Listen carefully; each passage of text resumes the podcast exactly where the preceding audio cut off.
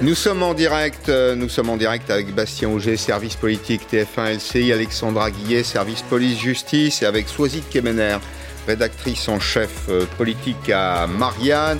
Nous suivons le procès. Le procès du jour, c'est le procès du, gifleur. Alors, euh, vous avez les images du, du tribunal. Le tribunal est réuni en ce moment même. Il délibère.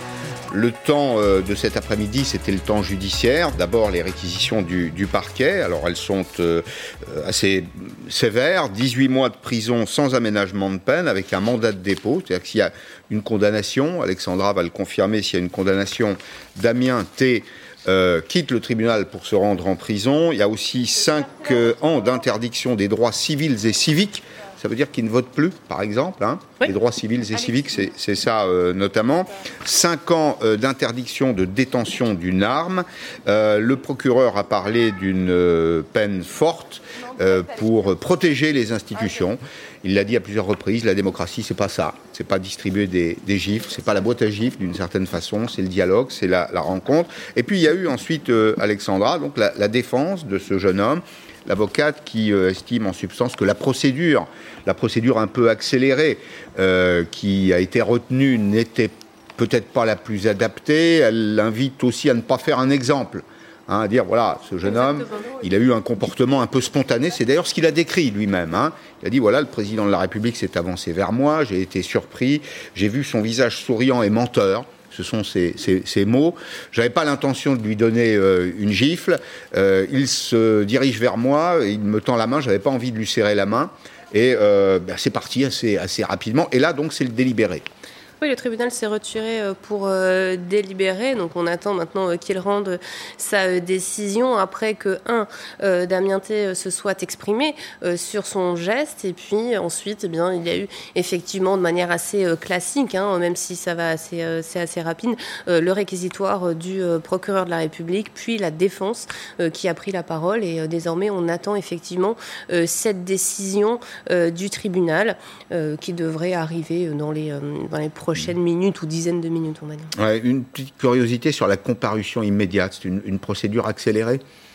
Alors, c'est une procédure qui est utilisée euh, généralement quand les faits sont simples. C'est le cas là dans ce cas-là. D'autant plus qu'on a euh, un prévenu qui reconnaît euh, être l'auteur euh, de cette gifle. Donc il n'y a pas besoin d'investigation énorme par rapport à ça. Donc c'est vrai que dans ce cas-là, la, comparution immédiate est, souvent utilisée. Et d'ailleurs, pour les faits de violence sur personne dépositaire de l'autorité publique, c'est une procédure qui est contre les auteurs retenue de manière un peu plus importante que pour les autres, autres violences, puisque 22% des auteurs de ce type de violence sont, euh, passent en comparution immédiate, alors que pour les autres violences, on est plutôt autour de 9%. Donc ça montre que oui, c'est une procédure qui n'est pas euh, la première des procédures, mais qui est quand même utilisée de manière assez fréquente. Et puis on peut imaginer que dans le contexte actuel, avec cette pression euh, médiatique et avec cette émotion suscitée par cet acte violent contre le chef de l'État il y a deux jours, eh mmh. bien la justice a décidé d'apporter de, en tout cas une réponse pénale le plus rapidement possible. Et la comparution immédiate, si elle est acceptée par le prévenu, ce qui a été. Ah, elle doit être acceptée par le prévenu. En fait, oui, il est, il est euh, jugé en comparution immédiate. Donc ça veut dire que depuis la garde à vue, il a été déféré euh, au tribunal euh, en fin de matinée. Hein, à l'issue de sa garde à vue, il a passé presque, presque l'intégralité des 48 heures en garde à vue. Il, est passé devant un juge au passage, non C'est ça? Il a été transféré au tribunal et là, il a été acté qu'ils allaient comparaître là en tout début d'après-midi devant, devant les, les, magistrats. Après, une personne qui passe en comparution immédiate a tout à fait le droit, et ça ne lui est pas refusé dans ces cas-là, euh, de demander un report, un délai supplémentaire pour pouvoir euh, préparer sa défense. Oui, c'est ça. Voilà. Mais là, euh, il a dit qu'il souhaitait être jugé tout de suite. Et puis on le, on le rappelle, parce que c'est important, il y a une procédure d'appel y compris dans ce cas de figure. Bien sûr, bah bien sûr. Voilà, c'est le principe du contradictoire et la procédure d'appel. Est-ce que, est-ce que le, est-ce que Kemener, à votre sens, après ce qui s'est passé cette semaine, l'image du président de la République a changé. Dans la représentation que les Français peuvent en avoir euh, on s'est posé la question au journal et on a regardé euh, les courbes de popularité des présidents qui avaient euh, eu de ce, subi, ce type de... Alors, pas exactement ce type-là d'incident. On se souvient, on en a parlé beaucoup depuis, depuis trois jours. Nicolas Sarkozy, François Hollande, alors qu'il n'était pas président encore, il était en campagne. Il n'y avait pas eu de répercussions, en tout cas dans l'opinion. après, ce qui est sûr, c'est qu'il il n'est pas anodin qu'Emmanuel Macron essaie, de, essaie de relativiser cet acte. C'est ce qu'il fait. Essaie, essaie de dire qu'il s'agit d'un acte isolé. On parle encore aujourd'hui en disant c'est un euh, je ne vais pas travestir ses propos, je crois que c'est un imbécile ou un acte, un, acte violent et imbécile, euh, si je me trompe pas. Euh, acte imbécile et violent. acte imbécile et violent, voilà. donc l'idée, c'est vraiment de circonscrire ça. Pourquoi? Parce que c'est une, façon aussi de dire Emmanuel Macron, c'est un optimiste, c'est quelqu'un qui, dit qu'il aime bien prendre des risques, qui aime mhm. aller de l'avant, mhm. etc. Donc l'idée aussi, c'est de dire qu'il n'a pas subi euh, au début, d'ailleurs, euh, souvenez-vous des premiers euh, éléments de langage de l'Élysée, c'était une tentative de gifle, c'était pas une gifle. Et donc, il a fallu qu'il y ait des images pour que finalement l'Élysée dise bon, bah voilà, c'est une gifle parce que c'était quelque part le président de la République, on sentait qu'il n'avait pas envie de, se voir comme une victime. En fait, mm. c'est un peu ça. C'est un, peu ça. Il fait tout d'ailleurs depuis quelques jours pour, pour, effacer, cette, cette image. Alors, il y a le, G7 ce week-end, qui va reprendre sa, stature de chef mm. d'État. Il va rencontrer les, les dirigeants des sept pays les plus puissants. Alors c'était présumé les plus puissants depuis 1975, date de création du G7. C'est hors la Chine. Il faut rappeler quand même que c'est la deuxième puissance mondiale. Donc c'est j'allais dire, un bain de relégitimation hein, pour, le, pour le, chef de l'État. Puis il y a d'autres images qu'on a vues d'ailleurs aujourd'hui sur LCI, des images un peu plus souriantes, un peu plus joyeuses. Euh, Bastien Auger, c'est le déjeuner à Clairefontaine, l'inauguration du musée de la Marine ce matin, le déjeuner à Clairefontaine avec l'équipe de France de football, le, le, petit échange qu'il a avec N'Golo Kanté, vous savez, qui est hein, cette espèce de métronome de l'équipe de France qu'on appelle Monsieur Trois Poumons parce qu'il court de la première à la dernière minute. Bon, tout ça, ça rend un peu le sourire. Bien sûr. Alors bon, il faut, il faut noter quand même que ces séquences c'est tout à fait habituel. Hein. Les présidents de la République vont voir à Clairefontaine les joueurs de l'équipe de France avant les grandes compétitions comme ça. Donc Emmanuel Macron s'est plié à la tradition. Évidemment, pour un président de la République, c'est pas les séquences les plus euh, compliquées à porter, puisque c'est toujours sympathique d'être aux côtés des joueurs de l'équipe de France. C'est toujours sympathique de. Quand l'équipe gagne, oui, c'est encore mieux. Pour l'instant, tout le monde a l'espoir, donc la question se pose pas encore. Mais évidemment, le foot pour un président de la République et en particulier là pour Emmanuel Macron, voilà, il, il avait déjà, on se souvient, au moment de la la Coupe du Monde gagnée par les Bleus. Il s'était largement associé à l'image de tout ça. Il, avait longuement reçu les Bleus à l'Elysée devant les caméras, voilà, pour, prendre sa part aussi dans, ce moment de dans ce moment de, joie collective. Donc là, c'est sûr que euh, c'est une image qui est plutôt sympathique à donner pour le président de la République. Pour rebondir sur ce que vous disiez, c'est sûr qu'il y a cette volonté euh, de la part de l'Élysée de ne pas donner l'impression qu'au fond Emmanuel Macron serait euh, trop chahuté dans ses déplacements. Il y a une phrase qui m'a marqué, qui a été dite par les conseillers de l'Élysée il a avant-hier, qui dit au fond c'est pas une gifle qui va effacer des milliers d'applaudissements. Une manière de dire, nous on pense qu'Emmanuel Macron il est très bien reçu sur le terrain évidemment. Faut pas être caricatural ni dans un sens ni dans l'autre. Et il n'y a pas que des applaudissements ou que des gifles quand le président se déplace. Il y a aussi des échanges. Euh, voilà, il y, a, il y, a, des gilets jaunes parfois qui viennent, euh, qui sans gifler le président expriment leur colère. Il y a des échanges parfois à bâton rompu et très respectueux. C'est de toute façon toujours très dur de savoir dans un déplacement comme ça quelle est l'atmosphère du pays. Il y a des indices, mais il n'y a pas de, vision globale. voilà. L'image que vous avez en direct, hein, c'est Valence, c'est le, le, tribunal. On est au palais de justice et donc on attend. On va le rappeler, on attend le, délibéré, l'annonce hein, du, délibéré. Alors comment ça se passe Tiens, d'ailleurs, au passage, Alexandra, le, président du tribunal sort, c'est ça, lit un, un et document. Deux assesseurs, hein, ils sont trois, président et deux assesseurs, qui, après avoir euh, entendu euh, le prévenu, après avoir entendu le réquisitoire du procureur et après enfin avoir entendu euh, l'avocate de la défense, de la défense, mmh. eh bien, se retire avec tous ces éléments et va décider de manière collégiale ensemble. Ils vont décider de cette, de, de quelles sanctions ils prononcent ou pas à l'encontre de, de Damien T. À votre avis, Soazic Kemener, la semaine prochaine, l'incident est oublié?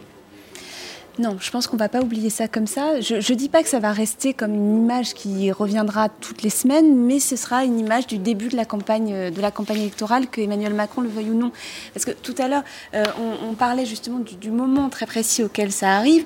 Ce qu'il faut savoir, que c'est le, mot-clé euh, de l'Élysée pour ses déplacements euh, en province, c'était résilience. C'est-à-dire, regarder ce président qui a résisté au coronavirus, qui a résisté à l'épidémie, qui a su ne pas confiner les Français au moment où il n'aurait pas accepté, les jeunes lui le remercient de, de justement de ne pas avoir confiné au mois, à la fin du mois de janvier, début du mois de février. Il a laissé les écoles ouvertes le plus longtemps possible. On a juste eu ce, tronçon au, milieu du, au milieu du mois de mars, enfin au, mois de mars, pardon, février, au moment des mhm. vacances, des vacances scolaires. De février. donc on a, non, je vous dis des bêtises, au moment des vacances de Pâques, des vacances scolaires de mhm. Pâques. mais on a, on a, on a, on avait donc toute une histoire qui était en train de s'écrire sur regarder comme il va bien, regarder comme il a résisté. Il, arrive avec un capital. Il arrive, il arrive avec un capital. Mm. Regardez, les Français sont. Il a une cote de popularité euh, que beaucoup de ses prédécesseurs auraient envié à ce moment-là de son quinquennat. Donc c'est ça, c'est ça qu'on entendait. Les Français sont très contents du quoi qu'il en coûte. C'est pour ça d'ailleurs qu'il a une bonne cote de popularité. Il a protégé les Français.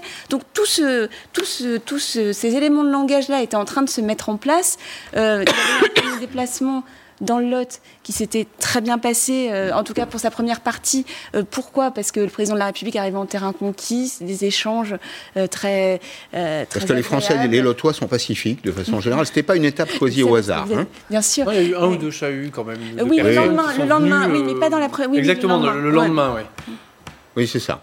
Est-ce qu'à votre avis, Bastien Auger, ça cristallise les positions On voit bien qu'on a une France qui est quand même très polarisée. Hein. Il y a un camp présidentiel, l'opposition, il n'y a pas de représentant unique de l'opposition, mais on voit bien malgré tout que le Rassemblement, le Rassemblement national est, le parti qui, qui aujourd'hui est, la force euh, d'attraction de, l'opposition. Est-ce que ça ne risque pas de tendre les relations entre les uns et les autres? Phénomène de cristallisation qu'on a constaté pour le moment dans la classe politique, attention, parce que ce que dit l'ensemble de la classe politique n'est pas non plus forcément représentatif de toute la société, mais ce qu'on a constaté euh, dans la classe politique, c'était une unanimité euh, très claire pour condamner euh, le geste, aussi parce que, évidemment, que le, premier, que ce soit de Jean-Luc Mélenchon à Marine Le Pen, la première personne qui se désolidariserait au fond du président de la République dans un moment comme ça, se ferait accuser de ne pas être républicaine, de, cautionner la violence. Donc euh, pour l'instant, il y a une unanimité totale euh, dans la classe politique pour, pour dénoncer ce, geste.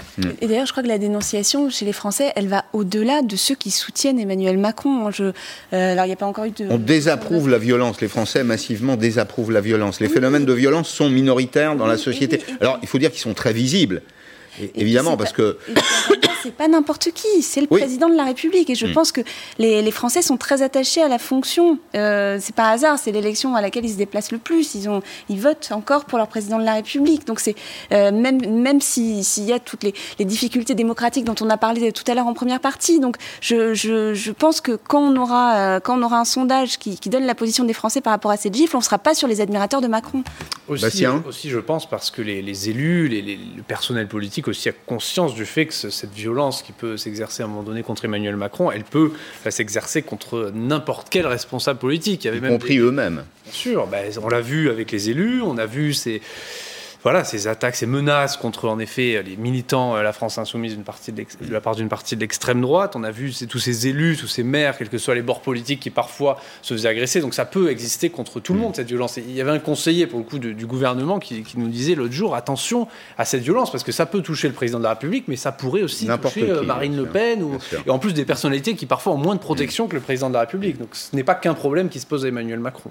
Voilà, euh, l'image du, palais de justice de, de le, délibéré prend un petit peu plus de temps qu'annoncé, euh, Alexandra. Le, mm. président, tout à l'heure, c'est euh, Margot Madescler et Camille Baron sur place qui nous le disaient, avait annoncé une vingtaine de minutes. C'est un peu plus long, ça a un sens? Oui, non, c'est euh, le tribunal prend le temps d'examiner tous les éléments et l'air de rien, l'audience. C'est-à-dire que tout le monde l'attend. Oui, bien sûr, il y a une hein forte impatience, mais, euh, mais en même temps, euh, comme euh, tout le monde se tue à le répéter, le temps de la justice n'est pas le temps des médias. Il faut un minimum de temps. L'audience a duré quand même une bonne heure et demie, hein, on va dire presque deux heures. Donc après, il y a beaucoup de choses qui se sont dites. ils sont en train de peser les différents éléments. Vous savez qu'il y a des questions à envisager. Est-ce qu'il y a eu préméditation ou pas? Est-ce qu'il y a risque de récidive ou pas? Il y a les éléments de personnalité qui sont analysés, les déclarations, ses regrets ou non. Enfin, tout ce qui a été dit dans, au, sein de cette audience, qui a mm. été requis également par le procureur, et puis ce qu'il en court selon les textes, ils sont obligés de, voilà, de, peser tous ces éléments, et puis pour rendre une justice, euh, une décision qui soit euh, normalement juste et équilibrée. Bien, merci Alexandra, merci Alexandra Guillet, merci Sozik Kemener. Bastien Auger, merci d'avoir passé cette heure avec nous. Dans un petit instant, Arlette Chabot sur LCI.